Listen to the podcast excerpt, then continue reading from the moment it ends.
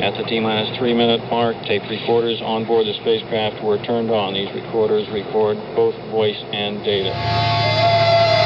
The engines now building up to seven point seven million pounds of thrust. We have a launch commit and we have a liftoff. Moving back. The Saturn five lifting off of power. This is W O M M L P operating out of Burlington, Vermont, one oh five point nine The Radiator. Good evening, it's The Rocket Shop. I'm your host, Tom Proctor, and with me tonight is Toussaint Saint Negritude. Hello. Hey. Hey. Uh, how how's it going this evening? It is going great. Um, thanks so much for having me. I'm looking so forward to uh, to being here. Um, yeah. Yeah, I've been reading your bio, and I think we've probably got quite a lot to talk about. It sounds like you've had a quite an illustrious, long, and interesting life. Yes, and I uh, I'll be sixty-four this summer, so I've I'm proving, uh, you know, I'm still alive. Thriving, I would say. Uh, trying to.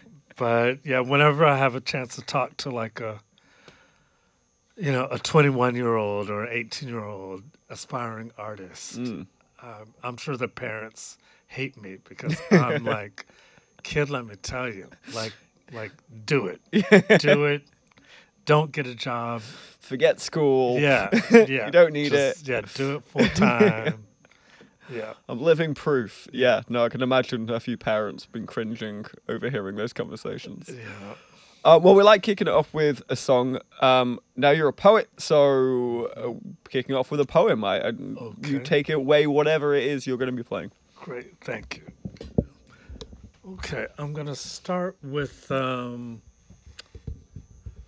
uh, with a poem called "Cosmographies in Bloom." Alto clarinet along with it.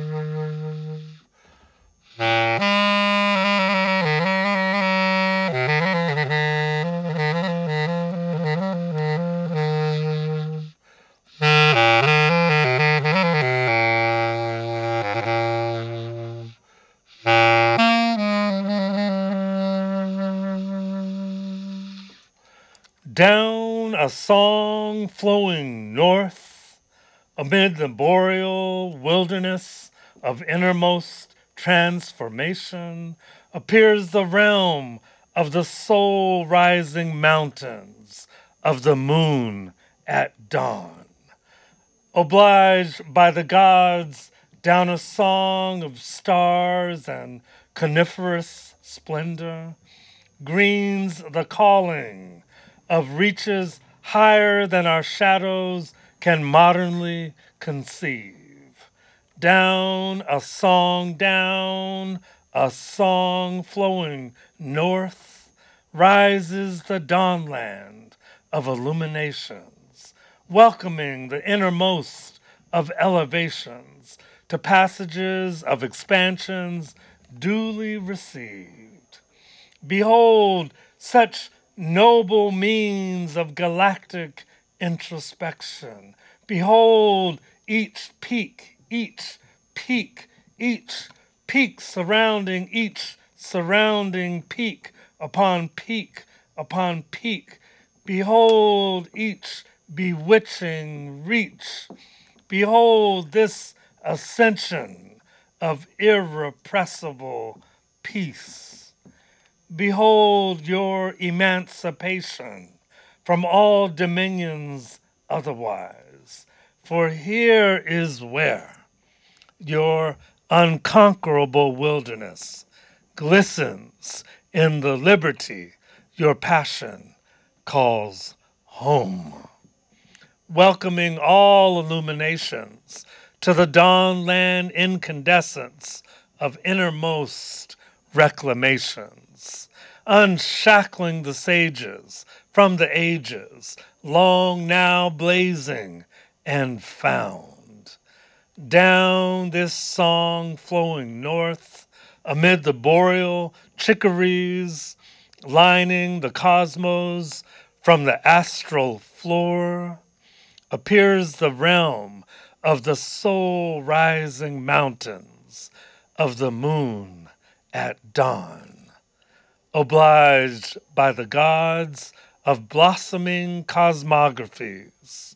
Behold this land your passion calls home.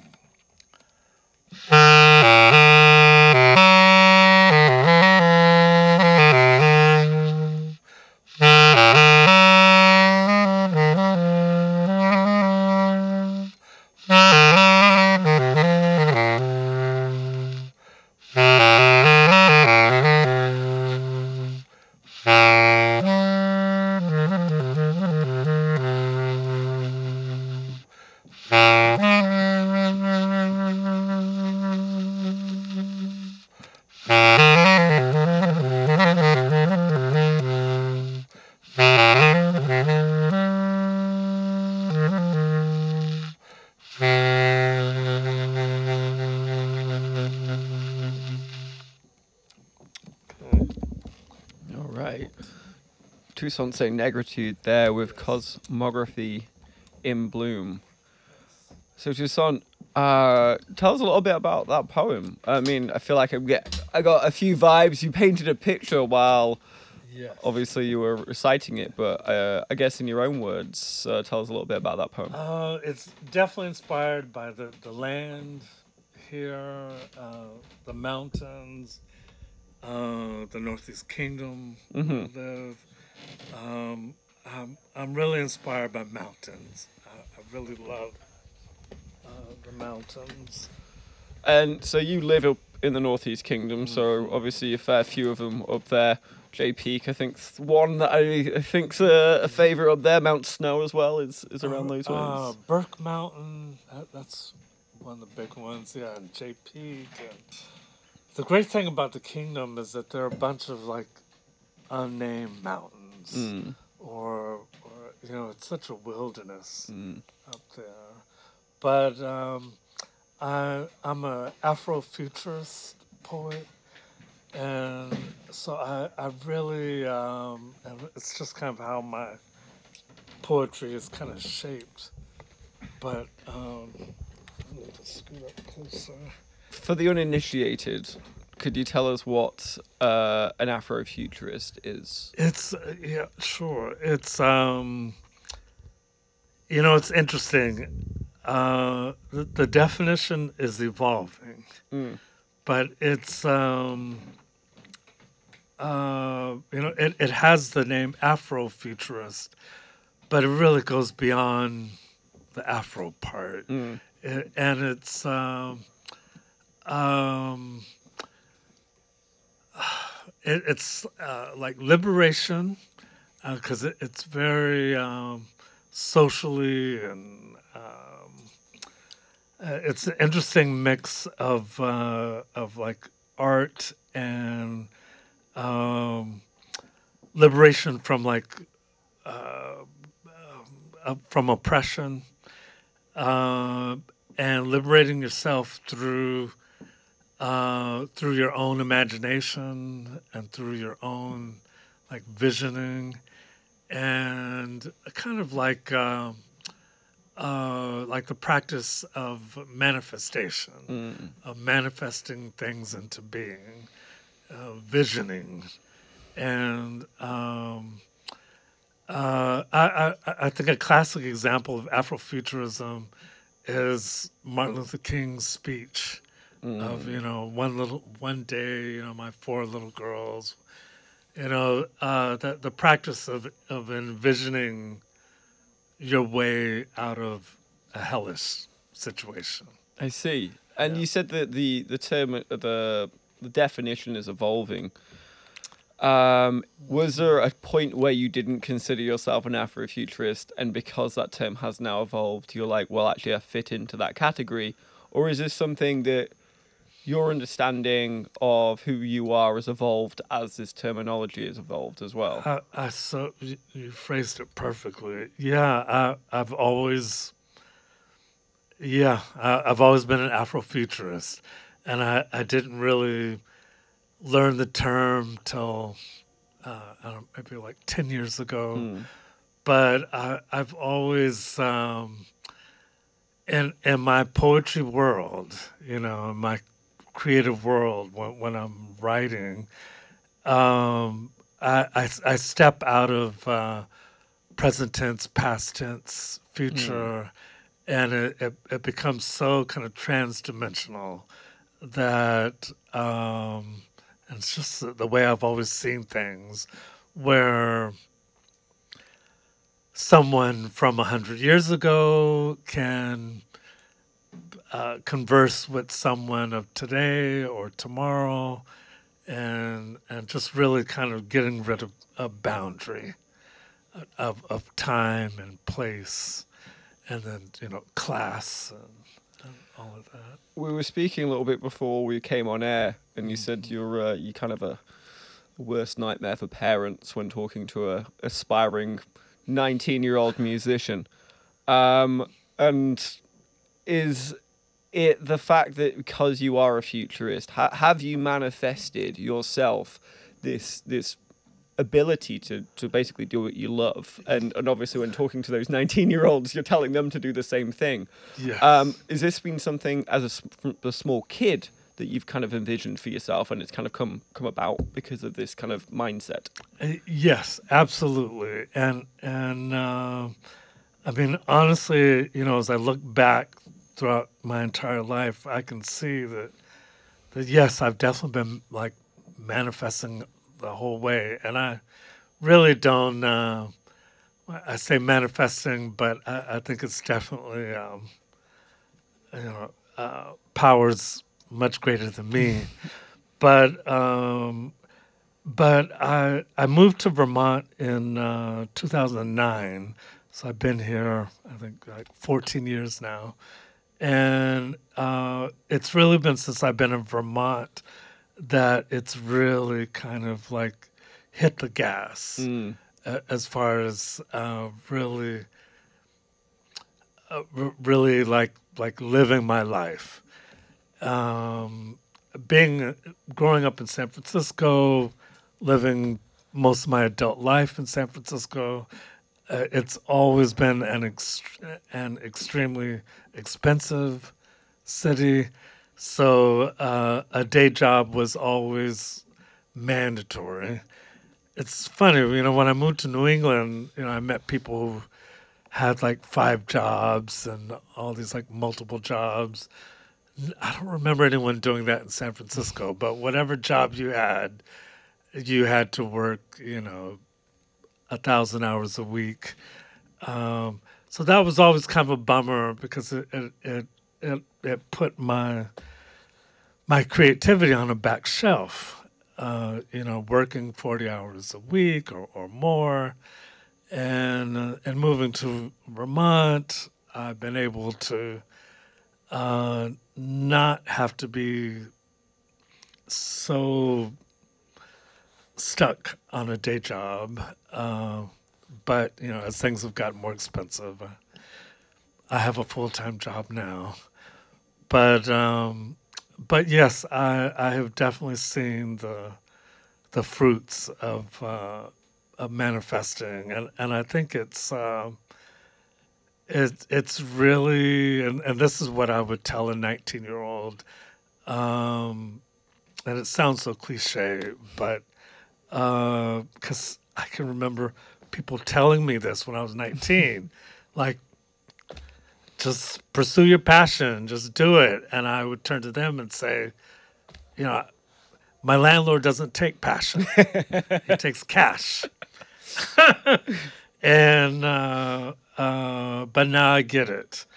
And um, so, yeah, I, I think it's definitely possible.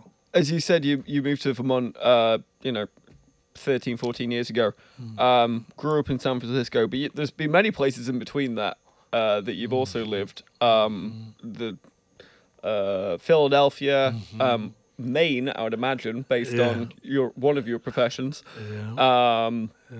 and yeah, and and Haiti as well, which, mm-hmm. uh, as you were speaking before air, you, you lived there for like three years. Yeah. So yeah. could you could you give us the the the cliff notes of kind of, you know, where you've been, and you know what what have you kind of picked up along in each place? Uh, thank you. I appreciate the question. Well, Haiti. So I was nineteen. When I moved to Haiti, you know, I had never lived outside the country. I was nineteen. I was as naive as possible. But it was uh, seventy-nine, and, you know, coming out of the seventies, uh, Black Power movement, growing up in the Bay Area, uh, when I was like in elementary and junior high, the, the Black Panthers were... you know, parents of friends of mine in the neighborhood. Mm-hmm. And, and and my, my mother was uh, an activist and involved in a lot of uh, program, a lot of stuff. And, um, um, you know, the seventies, uh, San Francisco, um, Maya Angelou was living there, uh, Sonia Sanchez, and, you know, the... Uh, remaining beat poets, and and so I, I grew up in that environment. And when I went to college, or when I left high school, um, I, I really wanted to go to Africa, and or to experience more of Africa, and the, the whole kind of Back to Africa movement was kind of part of the period, e- even if you couldn't actually go to Africa. You know, uh, people were taking African names and wearing African clothes, and, you know, Cassius Clay became Muhammad Ali. I I only say that just to remind people, because I I, I don't know if people today realize how significant that, that moment was. Um, you know, when James Brown came out with "Say It Loud, I'm Black and I'm Proud," no one had ever said that out loud. Like, there was there was no concept of being Black and proud of being Black. Like like that that was that was uh, that was a bigger breakthrough than landing on the moon. So uh, when I went to college, I I wanted to go to Africa, and uh, I was always curious about the Caribbean. And and all of its Africanness, and uh, from what I understood, Haiti, Haiti and Brazil, but I, I I think especially Haiti, is like the most like uh, it's the, the the most African place in the Western Hemisphere, um, and in the voodoo there, uh, there's a. a special language that's used in the voodoo ceremonies that uh, among modern-day Haitians, it's just thought of as a secret language that only the Hungon, who's like the voodoo priest, you know, just no one really knows what the words mean. It's just like some secret language. And while I was living there, uh, the ambassador from Ghana came to visit Haiti and tour around, and he went off uh, into the countryside uh, to witness like a, an actual voodoo ceremony, and they started speaking this, in Creole they call it langage, which is just French for language, and um, people usually speak it when they're in a trance or under possession, like voodoo. Uh, possession.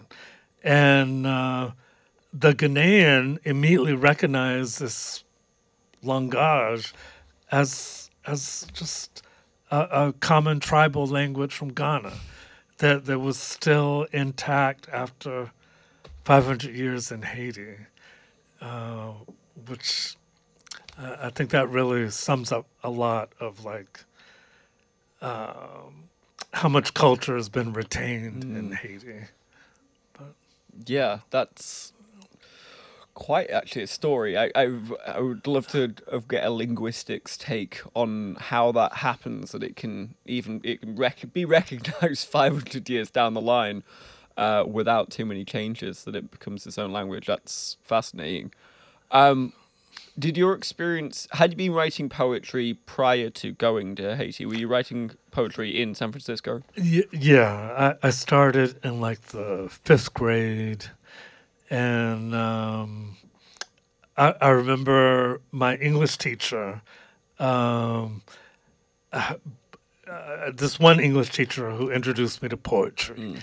And before that, uh, the, the only writing I had done was like reports. Mm-hmm. And uh, I enjoyed it, but she always gave me red marks for being too flowery or being too descriptive. Mm-hmm.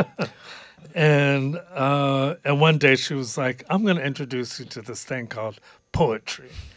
And she you know, gave me a piece of paper, and she was like, I'm like, what's poetry? She was like, you can say whatever you want, however you want. You can write the words upside down. You can misspell them. You know, total freedom. And that totally turned me on.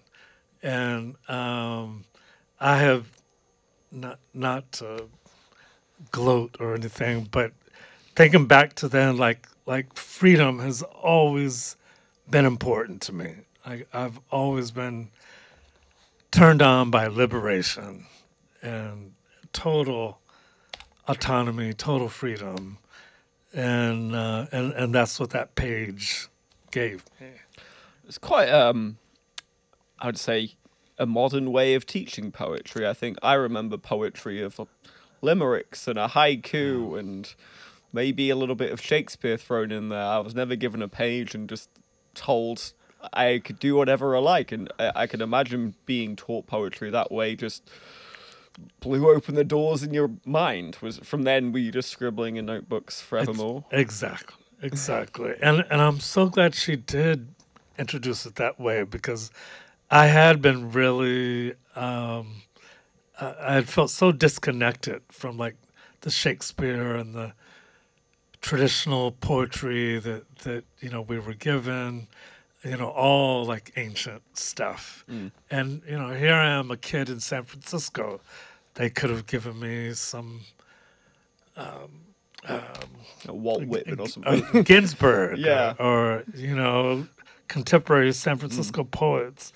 But, um, and when I was Poet Laureate in, uh, so I was Poet Laureate of the town of Belfast, Maine. Uh, some people think I was Laureate of the state. No, I don't want to. Maybe one day. But, um, Um, you know, I, I, I'll debut this here, but I am currently preparing to campaign, because apparently you have to actually campaign to be the next Vermont Poet Laureate. That's great. That's fantastic. Uh, what, what an exclusive. Uh, uh, yeah. So here, there's exclusive. Um, yeah, it, it's going to be an interesting experience. But uh, but when I was po- Poet Laureate in Maine, um, my main goal was to, uh, in connecting poetry to the people, to the community, uh, taking it off that glass pedestal, that, you know, academic and snobby, and, you know, break that to bits. Mm-hmm. and and really try to Um, encourage local people to use their own voices, you know, tell your story in a poem and your voice, however it is. Um, you know, it it didn't hurt Bob Dylan. True. um, for the uninitiated, what's what is a poet laureate, and what is the job of a poet laureate? Uh, uh, to um, to share poetry, to encourage poets. Uh, I really lean more on that part of, mm. of encouraging um, all the poets of your community, um, um, making poetry more accessible, um, uh, not just uh, literally, but uh, content-wise. Um, I, I'm definitely a huge proponent of um, uh, poetry that's inclusive mm. of of all voices, all uh, you know, people of society. Um, so yeah, that's basically it. It's it's not a paid position, uh, but you're just like an ambassador for poetry. I love that we still have that as a role in society, to be honest. Uh, I feel like that could have been something that got taken away from us by Reagan or something, but instead we still we still hold this esteemed position in our communities, which I think is fantastic. I'm so glad, and I, I'm reminded of how, like, um, how, how you know, poets have been killed. Mm-hmm. At how that th- that is such a powerful voice, and you know I'm I'm glad that I still have the freedom as an American to sit here and share poetry, but I'm also mindful that um,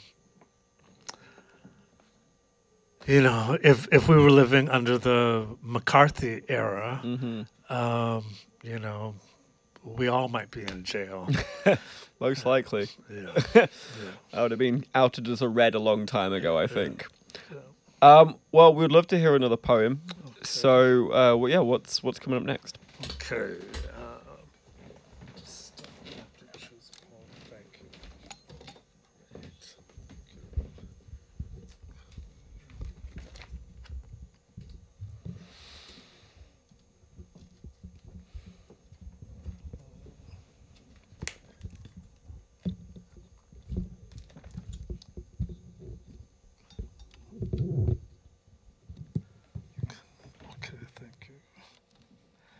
Okay, this next poem is called In Pots Big as Human Dignity. This is definitely a time-shifting Afrofuturist poem.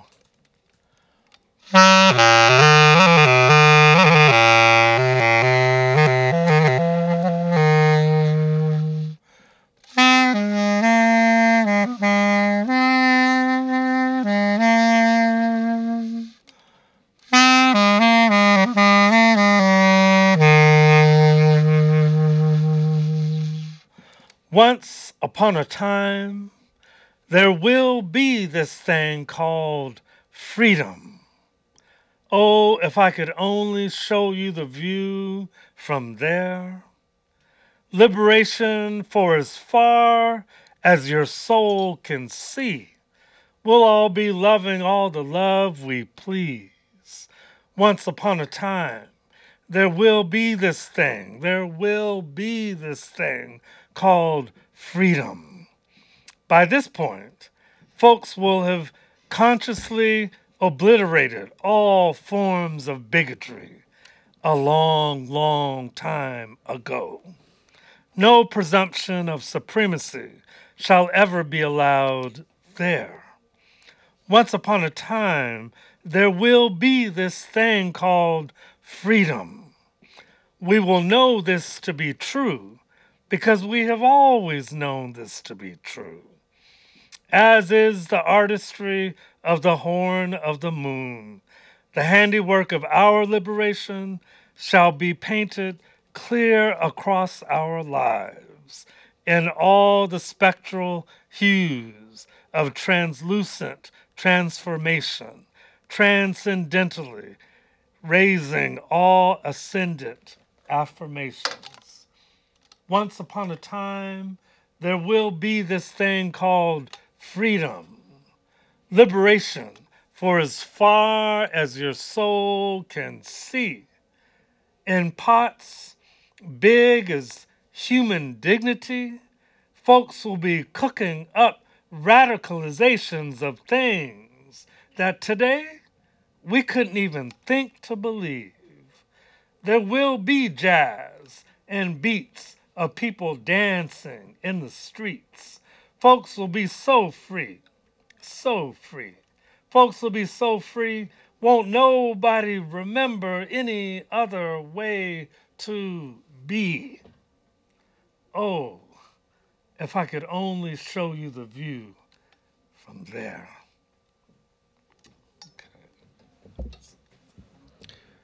In pots as big as human dignity, thereby Toussaint Saint Negritude. Uh, I didn't know quite what you meant when you said about the tenses, and I think that's uh, such a great poem that showcases that. Um, I think the phrase "once upon a time there will be" will mm-hmm. stay indelibly in my head from now on. Yes. Um, is this a theme that runs through a lot of your poetry, this kind of present, past, future tense yes, combined? Uh, absolutely. Yeah. Yeah. It's, it's, it, it just makes sense to me. It, it's, it's, the older I get, it's becoming more of a reality. I'm, I'm not crazy, but, but it's becoming more of a reality than, um, than the one we know. Yeah.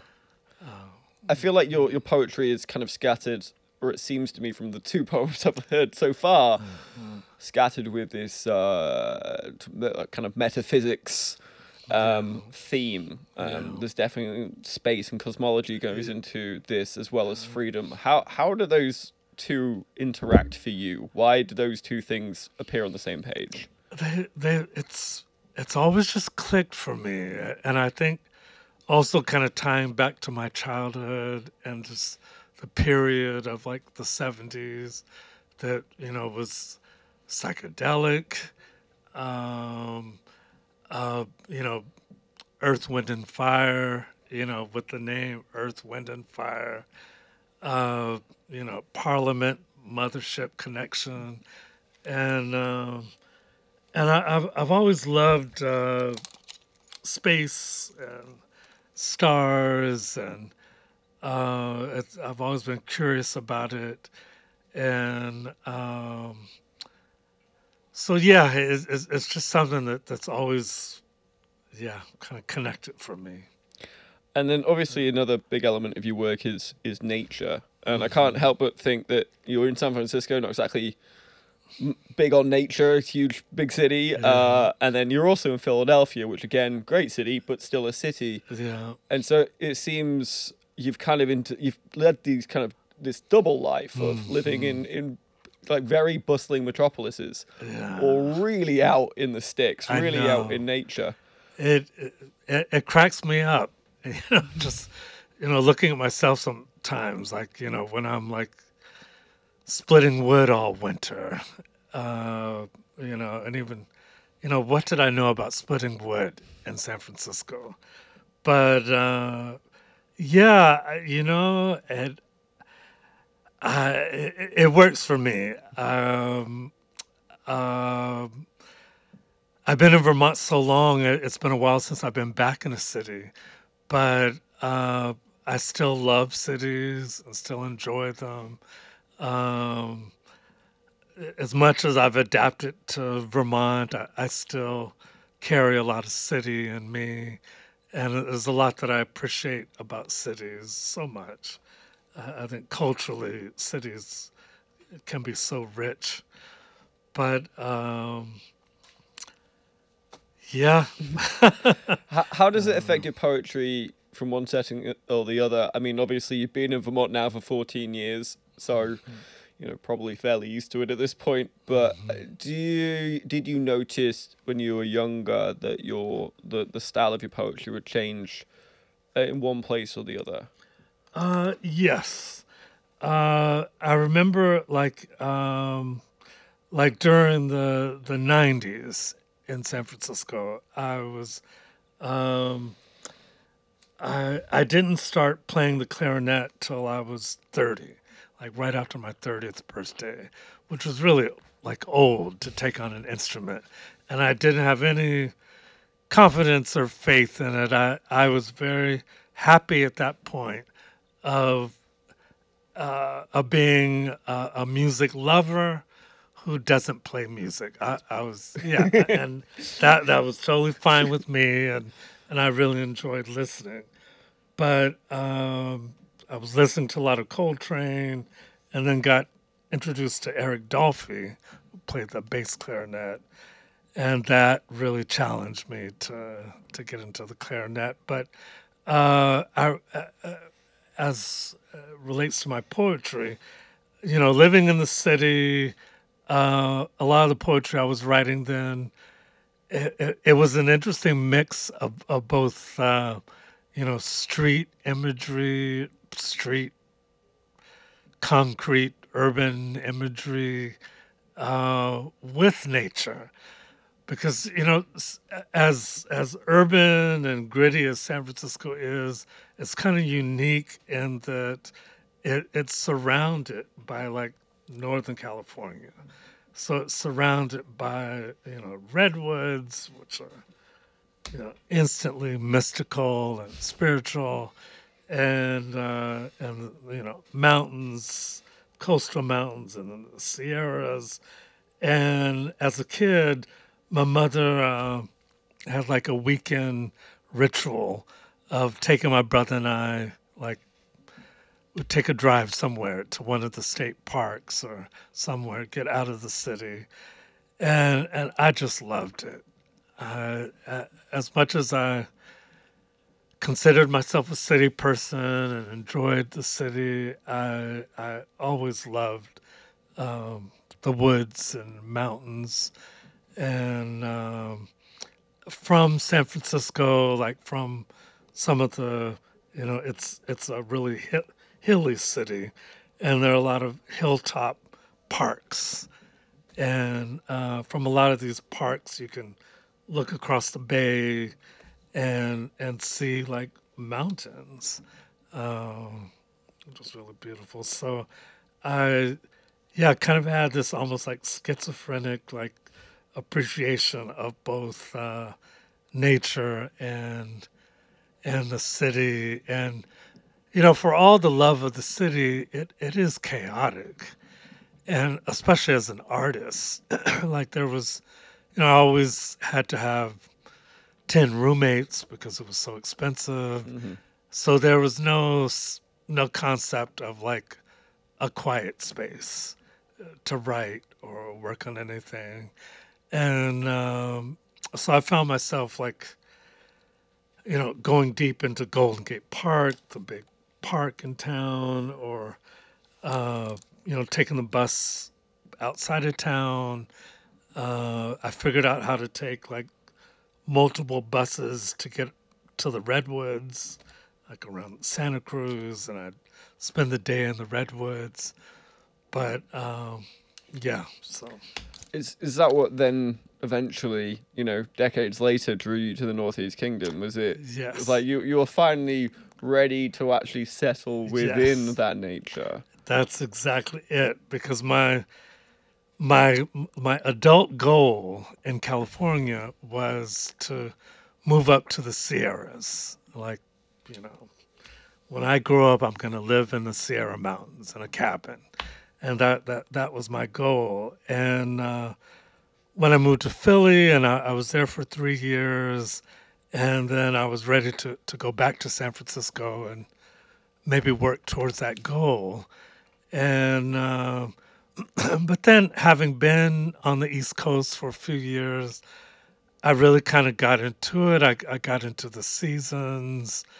I didn't really want to give that up. I, I really... I love winter, I know, which is weird. I, I'm not a hot-weathered person. That little heat wave we had last week, I I was I was cussing by the second oh, day. Oh no! Yeah. Seriously? Like I, yeah, I I'm not a hot. I specifically moved to the most northern part of the state, assuming that I would like get rid of summer. But um, you have to move a bit further north to get completely rid of summer. But uh, at least it's a lot shorter. Uh, exactly. But yeah, w- when I was in Philly, I um, um, took the train up, up to Vermont just to check it out, just for a weekend. and I stayed with a friend in Burlington. And as soon as the train was going, you know, up up the Green Mountains, it reminded me so much of Northern California. And I was like, this is the perfect compromise, you know, because uh, at that point, uh, rents were already at like the, you know, two thousand dollars a month level, which was like ridiculous. Now they're like three thousand dollars a month. And I, I thought, Vermont, oh, you know, I can get a five-bedroom apartment for twenty bucks a month. You know?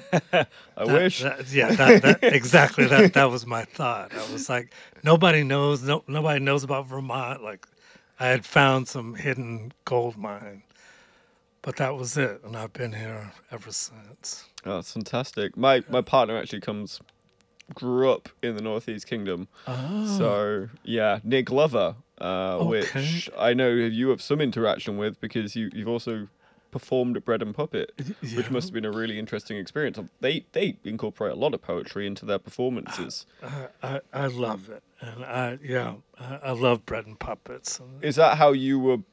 Did you perform within one of their performances, or do you do you just did you perform like as a solo artist for them, or, or for a, like a special showcase or something? Well, uh, yeah, on my own, mm. uh, but.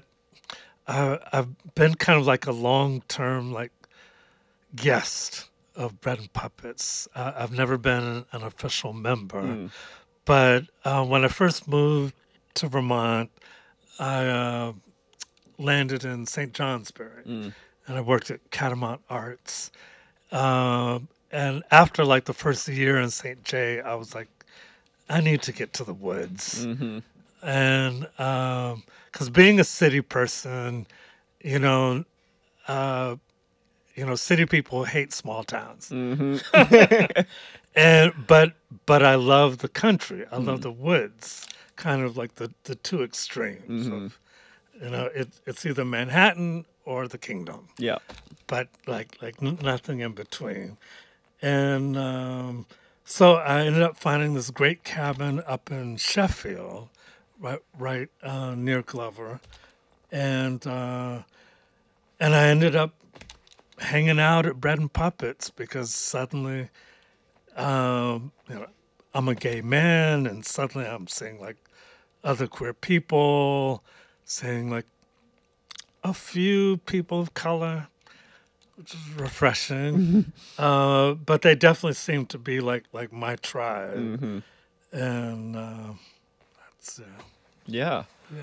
Um, well, we've just chatted on and on and on, and I've yeah. not really let you speak very much poetry. We've got about time for one more poem. Okay. If you could please uh, kind of play us out, I guess, in a way. Okay. Okay.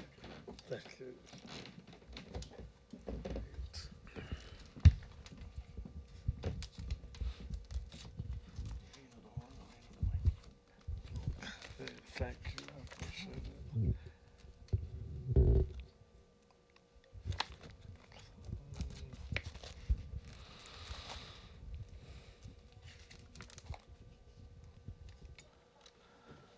Okay, thank you. Okay, this last poem I'm going to do is called Like Alice in the Garden of a Satchidananda Dream. And the title is inspired by Alice Coltrane, one of my favorite uh, artists, uh, pianist, and jazz harpist.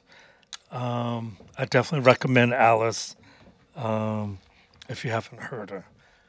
So this is Like Alice in the Garden of a Satchidananda Dream.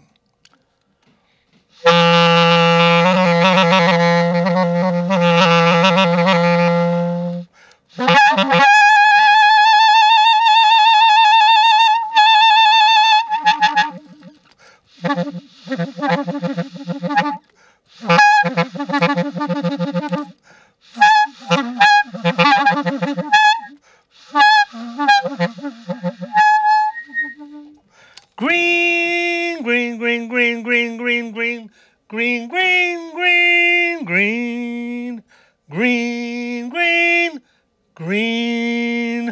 green. the day green, green, green as the day before Columbus. Green, green, green, green, green as the day, green as the day before, before Columbus, like Perseids in perpetuity. Green, green as hallelujahs in bloom. Green, green, green, green, green, green, green. The orishas of our fruition shall conjure beyond known bounds of comprehension, like melodies and receptivity. Green, green, green, green, green, green, green, green, green, green, green as galaxies in profusion, profusion, like orbs of Dolphy, Dolphy in connectivity. Ours is a Dogon cosmology in defiance, in defiance of all colonization, leaping, leaping, leaping skies and seeds of wizardry, leaping skies and seeds of wizardry. We are that crystalline dignity, impervious, impervious to monoscopic conclusions, shifting the consciousness, shifting the consciousness, shifting the consciousness.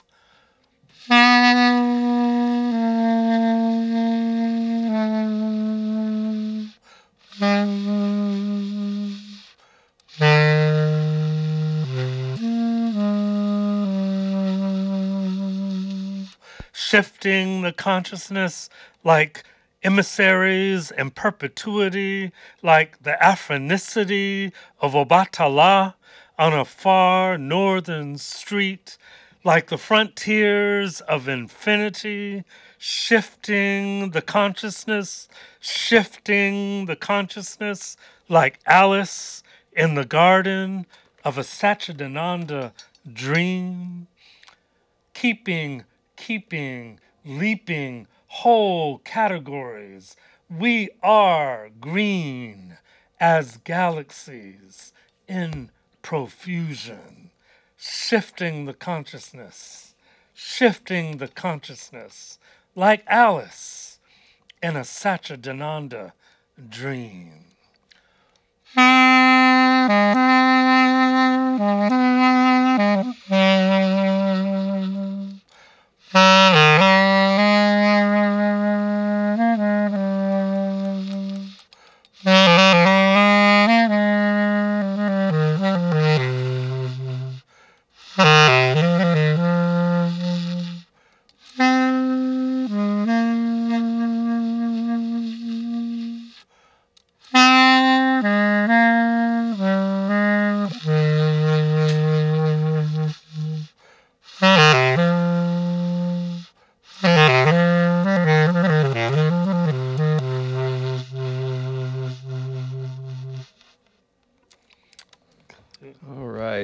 Like Alice in the Garden of a Satchidananda Dream by Toussaint Saint Negritude. Thank you so much for coming in. This was an absolute pleasure. Thank you so much. Thank you so much for having me. Uh, before I wrap up for the evening, could you let us know, uh, one, how do we help you become Poet Laureate of Vermont? And second, um, if people want to come see you perform, how, where where does one do that? Uh, uh, apparently, uh, to become laureate in the state, you just have to have a whole bunch of people nominate you. All right. So, and uh, it's the Vermont Arts Council that um, does it. So, yeah, send them uh, send them an email saying, yeah. it's awkward to campaign for myself. But, no, but I, um, I, I totally get it. But I'm sure everyone in here will, will send across a, a quick email. Uh, um, I, I appreciate it. And the the next show I have, um, sorry, I, I don't have the date.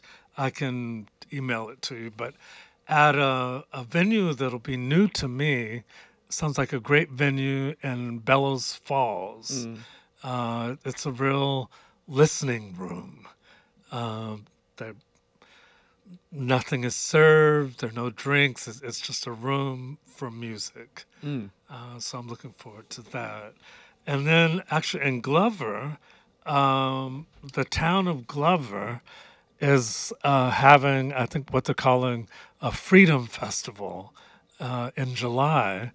And I'll be performing there. And it's a great thing, great credit to the town of Glover.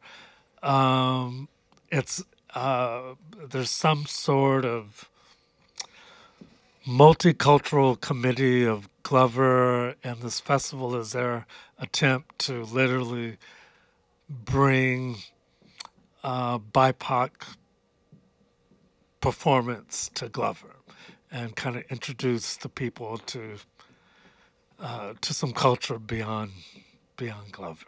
Excellent. Which is good. Yeah. Um, and you also have a website, uh, Toussaint Saint Negritude dot com, and you can find that on the Big Heavy World website. Yes. If you can't spell it, because it is quite a lot of letters. Yeah, it, it's it, it's my, my full name, Toussaint, and then S T for Saint, no dot, no period, all lowercase, uh, Negritude uh, dot com. Uh, some good performances on there as well. Um, well, that's all we've got time for tonight. Um, I'm going to look across the Bob to find out who we have next week, because it's not on the website. We have to ask your name. And uh, I will. Uh, well, tune so in t- tune in next week. Tune in next week, where you'll find out, as will I, who we've got coming on uh, in the studio. Uh, but we do have a show. Uh, but that is all we have for tonight. This has been W O M M L P operating out of Burlington, Vermont, one oh five point nine The Radiator. It's been The Rocket Shop. I've been your host, Tom Proctor, and good night.